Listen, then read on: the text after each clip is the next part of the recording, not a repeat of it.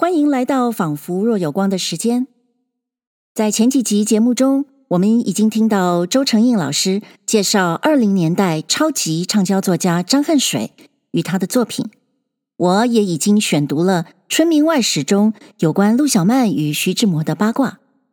这集节目开始呢，我打算选读张恨水作品中最受欢迎的《啼笑姻缘》。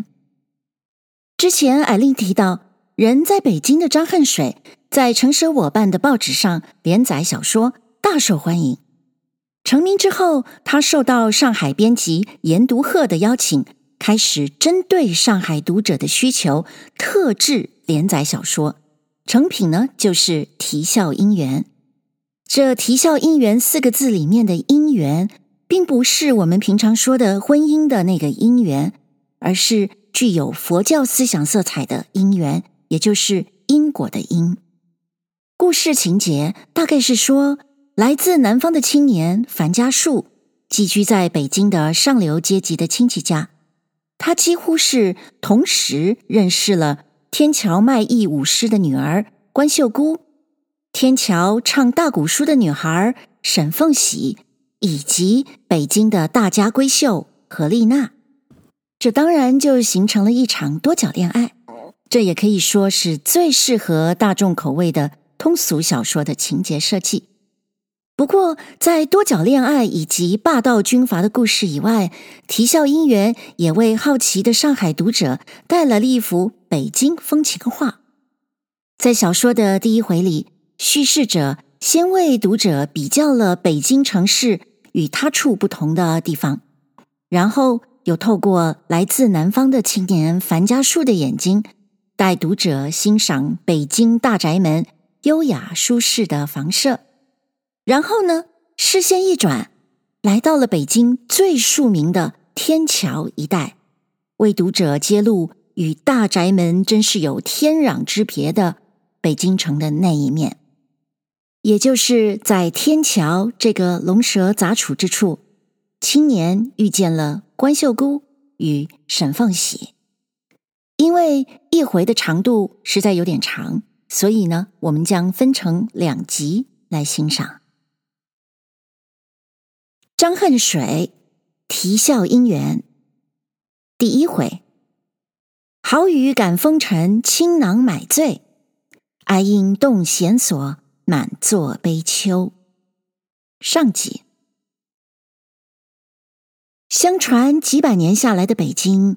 而今改了北平，已失去那“首善之区”四个字的尊称，但是这里留下许多伟大的建筑和很久的文化成绩，依然值得留恋。尤其是气候之佳，是别的都市花钱所买不到的。这里不像塞外那样苦寒，也不像江南那样苦热，三百六十日。除了少数日子刮风刮土而外，都是晴朗的天气。论到下雨，街道泥泞，房屋霉湿，日久不能出门一步，是南方人最苦恼的一件事。北平人遇到下雨倒是一喜，这就因为一二十天遇不到一场雨，一雨之后马上就晴，云净天空，尘土不扬。满城的空气格外新鲜。北平人家和南方人是反比例，屋子尽管小，院子必定大。天井二字是不通用的，因为家家院子大，就到处有树木。你在雨雾之后到西山去，向下一看，就惊，楼台宫阙都半藏半隐。夹在绿树丛里，就觉得北方下雨是可欢迎的了。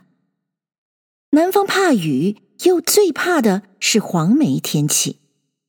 由旧历四月初以至五月中，几乎天天是雨。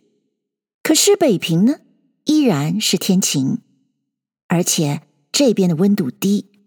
那个时候刚刚是海棠开后，杨柳浓时。正是黄金时代，不喜游历的人，此时也未免要看看三海，上上公园了。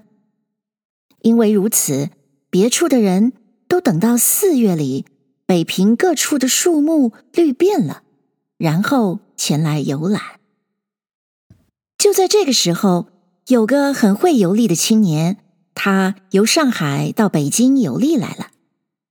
这是北京未改北平的前三年，约莫是四月的下旬。他住在一个很精致的上房里，那屋子是朱漆漆的，一带走廊，四根红柱落地，走廊外是一个很大的院子，凭空架上了一架紫藤花，那花像绒球一般，一串一串在嫩黄的叶丛里下垂着。街上沿走廊摆了许多盆夹竹桃。那花也开的是成团的，拥在枝上。这位青年樊家树靠住了一根红柱，眼看着架上的紫藤花被风吹得摆动起来，把站在花上的蜜蜂逐了开去，又飞转来，很是有趣。他手上拿了一本打开而又卷起来的书，却背了手放在身后。院子里静沉沉的，只有蜜蜂翅膀震动的声音，嗡嗡直响。太阳穿过紫藤花架，满地起了花纹。风吹来，满地花纹移动，却有一种清香，沾人衣袂。家树觉得很适意，老是站了不动。这时过来一个听差道。表少爷，今天是礼拜，怎样？您一个人在家里？家树道：“北京的名胜我都玩遍了。你家大爷大奶奶昨天下午就要我到西山去，我是前天去过的，不愿去，所以留下来了。刘福，你能不能带我到什么地方去玩？”刘福笑道。我们大爷要去西山是有规矩的，礼拜六下午去，礼拜一早上回来。这一次您不去，下次他还是要您。外国人是这样办的，不懂我们大爷也怎么学上了。其实到了礼拜六、礼拜日啊，戏园子里名角儿录了，电影院也换片子，正是好玩。家树道。我们在上海租界上住惯了那洋房子，觉得没有中国房子雅致。这样好的院子啊，你瞧，红窗户配着白纱窗，对着这满架的花，像图画一样。在家里看看书也不坏。刘福道：“我知道表少爷是爱玩风景的，天桥有个水心亭，倒可以去去。”家属道：“天桥不是下层社会里人去的地方吗？”刘福道：“不，那里四围是水，中间有花，有亭子，还有很漂亮的女孩子在那里清唱哦。”家属道：“我怎样从没听到说有这样一个地方？”刘福笑道。我绝不能冤你，那里也有花棚，也有树木，我就爱去。家属听他说的这样好，便道：“嗯，在家里也很无聊，你给我雇一辆车，我马上就去。哎，现在去还来得及吗？”刘福道：“来得及，那里啊有茶馆，有饭馆。”渴了、饿了，都有地方休息。说时，他走出大门，给樊家树雇了一辆人力车，就让他一人上天桥去。樊家树平常出去游览，都是这里的主人翁表兄陶伯和相伴，到底有些拘束。今天自己能自由自在的去游玩一番，比较的痛快，也就不嫌寂寞。坐着车子直向天桥而去。到了那里，车子停住，四围乱哄哄的，全是些梆子、胡琴及锣鼓之声。在自己面前一路就是三四家木板支的高楼，楼面前挂了许多红纸牌，上面用金字或黑字标着什么“狗肉缸”啊、“娃娃声”，又是什么“水仙花”、“小牡丹”、“合眼聚砂锅”。给了车钱，走过去一看，门楼边千千连连摆了许多摊子。就以自己面前而论，一个大平头独轮车，车板上堆了许多黑块，都有饭碗来大小，成千成百的苍蝇只在那里乱飞。黑块中放了两把雪白的刀，车边站着一个人，拿了黑块提刀在一块木板上一顿乱切，切了许多紫色的薄片。将一小张污烂旧报纸拖着给人，大概是卖酱牛肉或熟驴肉的了。又一个摊子是平地放了一口大铁锅，锅里有许多漆黑绵长一条条的东西，活像是剥了鳞的死蛇，盘满在锅里，一股又腥又臭的气味在锅里直腾出来。原来。那是北方人喜欢吃的煮羊肠子。家属皱了一皱眉头，转过身去一看，却是几条土巷，巷子两边全是炉棚，前面两条巷远远望见炉棚里挂了许多红红绿绿的衣服，大概那是最出名的姑衣街了。这边一个小巷。来来往往的人极多，巷口上就是在灰地上摆了一堆的旧鞋子，也有几处是零货摊，满地是煤油灯、洋瓷盘、铜铁器。由此过去，南边是炉棚店，北方一条大宽沟，沟里一片黑泥浆，流着蓝色的水，臭气熏人。家属一想。水心亭既然有花木之盛，当然不在这里啊。又回转身来，走上大街去问一个警察。警察告诉他，由此往南，路西便是水心亭。北京城是个四四方方的地方，街巷都是由北而南，由东而西，人家的住房也是四方的四合院。所以到此的人，无论老少，都知道四方。谈起来，不论上下左右，只论东西南北。家属听了他的话，向前直走，将许多炉棚地摊走完，便是一片旷野之地。马路的西边有一道水沟，虽然不清，倒也不臭。在水沟那边。稀稀的有几棵丈来长的柳树，再由沟这边到沟那边，不能过去。南北两头有两架平板木桥，桥头上有个小路棚子，那里摆了一张小桌，两个警察守住。过去的人都在桥这边掏四个铜子儿，买一张小红纸进去。这样子就是买票了。家属到了此地，不能不去看看，也就掏了四个子儿买票过桥。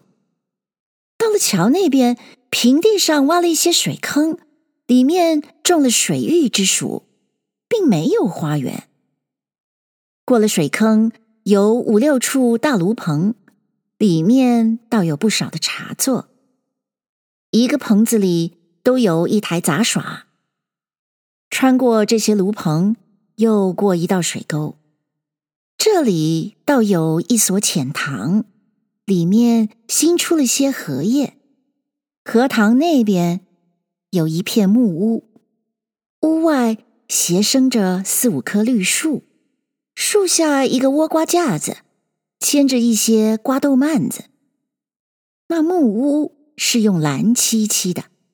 垂着两副相连，顺了风，远远的就听到一阵管弦思索之声。家树一想啊，这地方多少还有点意思，且过去看看。顺着一条路走去，那木屋向南敞开，对了先农坛一带红墙，有一处古柏，屋子里摆了几十副座头。正北有一座矮台，有七八个花枝招展的大鼓娘在那里坐着，依次唱大鼓书。家树本想坐下休息片刻，无奈所有的座位人都满了，于是折转身就走回来。啊，所谓水心亭，不过如此。这种风景似乎也不值留恋。先是由东边进来的，这且由西边出去。到了这里，一排都是茶棚，穿过茶棚，人声喧嚷。远远一看，有唱大鼓书的，有卖解的，有摔跤的，有弄口技的，有说相声的。左一个布棚，外面围住一圈人；右一个木棚，也围住一圈人。这倒是真正的下层社会俱乐部。北方一个土墩围了一圈人，笑声最烈。家树走上前一看，只见一根竹竿子挑了一块破蓝布，脏得像小孩子用的尿布一般。蓝布下一张小桌子，有三四个小孩子围着打锣鼓、拉胡琴。蓝布一掀，出来一个四十多岁的黑汉子，穿一件半截灰布长衫，拦腰虚束了一根草绳，头上戴了一个烟卷纸盒子制的帽子，嘴上也挂了一挂黑胡须，其实不过四五十根马尾。他走到桌子边一瞪眼，看的人就叫好。他一伸手摘下胡子道。啊，我还没唱啊，怎么样就叫起好来？胡琴赶来了，我来不及说话。说着，马上挂起胡子又唱起来。大家看见，自是一阵笑。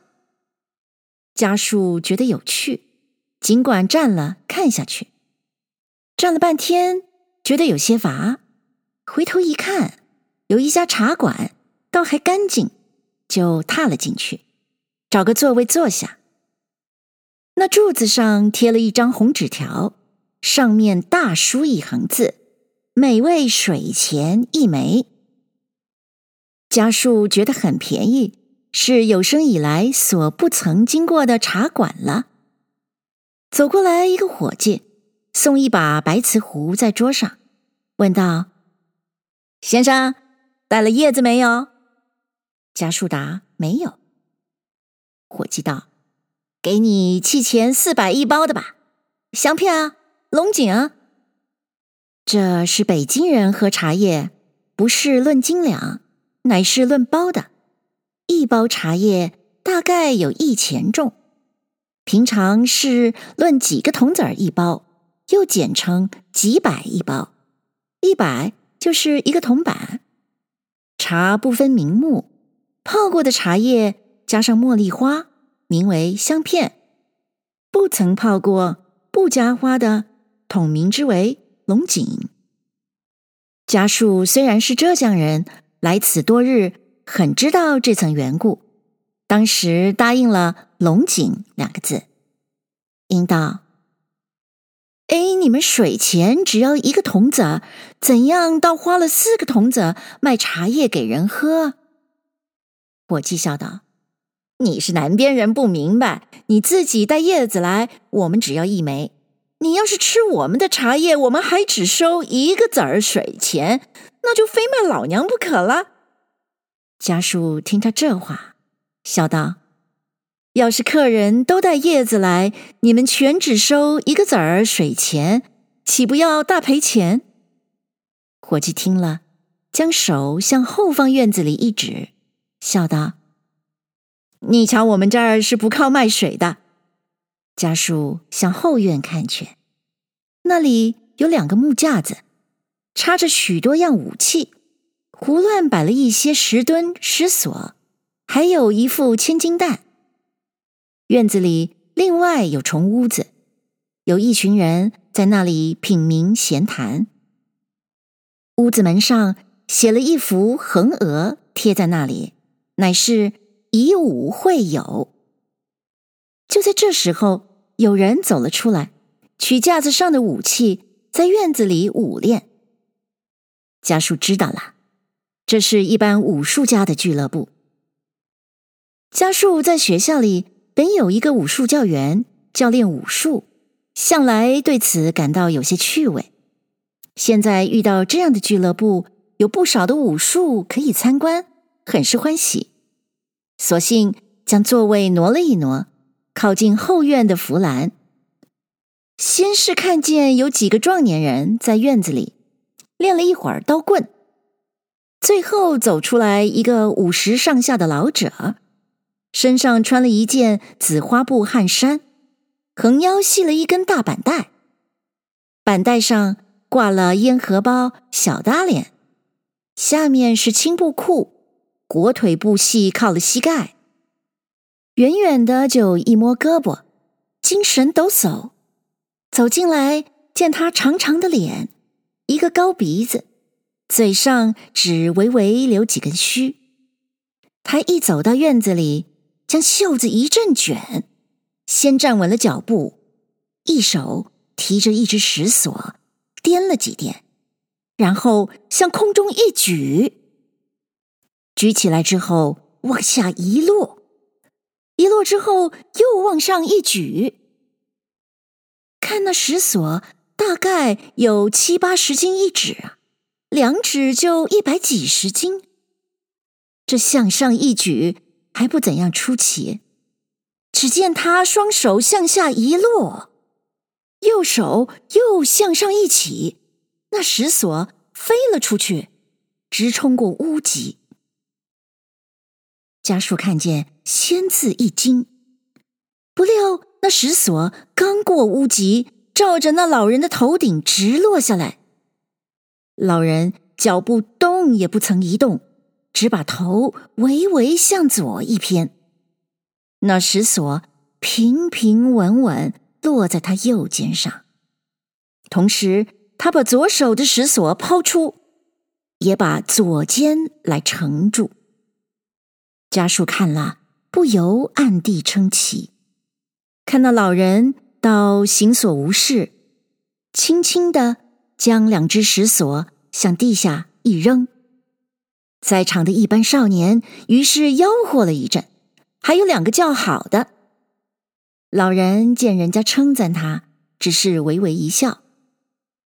有一个壮年汉子坐在那千斤担的木杠上，笑道：“大叔，今天你很高兴，玩一玩大家伙吧。”老人道：“你先玩着，给我瞧瞧。”那汉子果然一转身，双手拿了木杠，将千斤担拿起。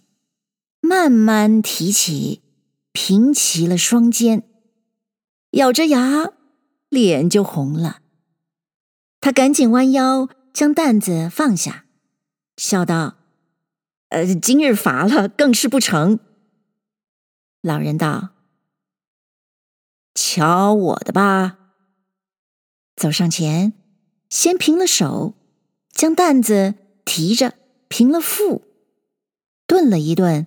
反着手向上一举，平了下骸，又顿了一顿，两手伸直，高举过顶。这担子两头是两个大石盘，仿佛像两片磨石。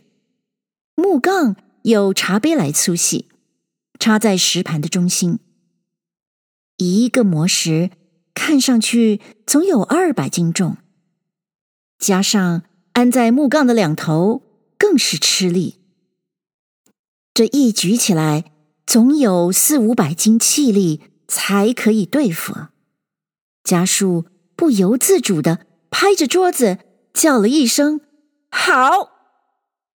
那老人放下千斤担，一看家树，穿了一件蓝狐皱夹袍，在大襟上挂了一个自来水笔的笔叉，白净的面孔架了一副玳瑁边圆框眼镜，头上的头发虽然分齐，却又卷起，有些蓬乱。这分明是个贵族式的大学生，何以会到此地来？不免又看家树两眼。家树以为人家是要招呼他，就站起来，笑脸相迎。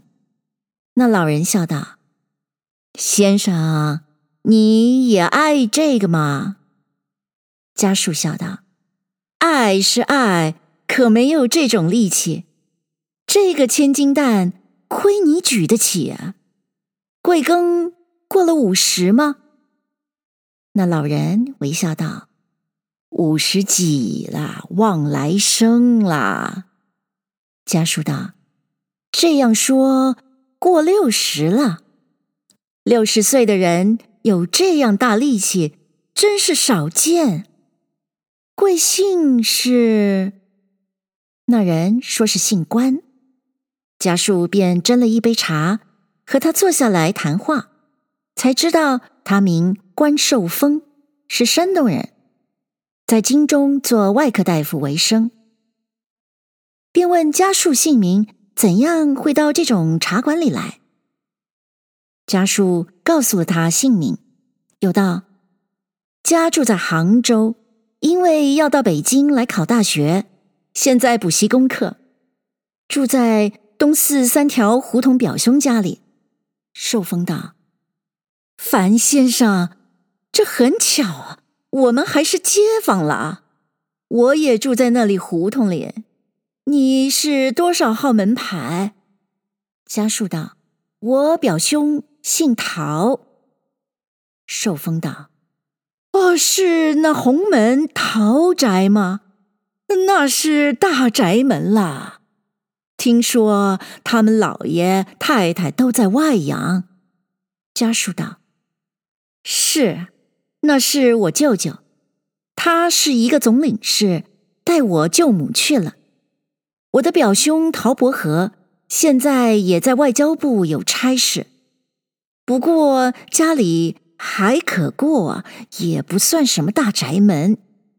你府上在哪里？”寿丰哈哈大笑道：“我们这种人家哪里去谈府上啦？我住的地方就是个大杂院。哎，你是南方人，大概不明白什么叫大杂院啊？这就是说，一家院子里住上十几家人家，做什么的都有。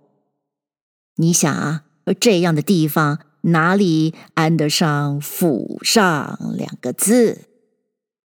家属道：“那也不要紧啊，人品高低并不分在住的房子上。我也很喜欢谈武术的，既然同住在一个胡同，过一天一定过去奉看大叔。”寿丰听他这样称呼，站了起来，伸着手将头发一顿乱搔。然后抱着拳连拱几下，说道：“我的先生，你是怎样称呼啊？我真不敢当。你要是不嫌弃，哪一天我就拜访你去。”又道：“说到练把式，你要爱听，那有的是啊。”说时，一拍肚腰带道。可千万别这样称呼。家树道：“你老人家不过少几个钱，不能穿好的、吃好的，办不起大事，难道为了穷把年岁都丢了不成？我今年只二十岁，你老人家有六十多岁，大我四十岁，跟着你老人家叫一句大叔，那不算客气。”寿峰将桌子一拍，回头对在座喝茶的人道：“这位先生爽快，我没有看见过这样的少爷们。”家树也觉着这老头子很爽直，又和他谈了一阵。因已日落西山，就给了茶钱回家。到了陶家，那个听差刘福进来伺候茶水，便问道：“表少爷，水心亭好不好？”家属道：“水心亭倒也罢了，不过我在小茶馆里认识了一个练武的老人家，弹得很好，我想和他学点本事。也许他明后天要来见我。”刘福道：“哎呀，表少爷。”你初到此地来，不懂这里的情形。天桥这地方，九流三教，什么样子的人都有，怎样和他们谈起交情来了？家属道：“那要什么景啊？天桥那地方，我看虽是下层社会的人聚合之所，其中好人可也不少啊。这老头子人就极爽快，说话很懂情理。”刘福微笑道：“走江湖的人有个不会说话的吗？”家属道：“你没有看见那人，你哪里知道那人的好坏？我知道，你们一定要看见坐汽车带马便的，那才是好人哈。”刘福不敢多事辩驳，只得笑着去了。谢谢您收听这一集的《仿佛若有光》。如果您把自己想象成是一百年前的上海读者，那么是不是也听到作者张恨水在《啼笑姻缘》的第一回里非常贴心的为我们介绍了北京的风景以及人情呢？如果您喜欢这一集的分享，也希望知道。樊家树在北京还会有什么新鲜的遭遇？那么就欢迎您在您收听的平台上按下订阅。那么我们就下一集《仿佛若有光》的时间再会喽。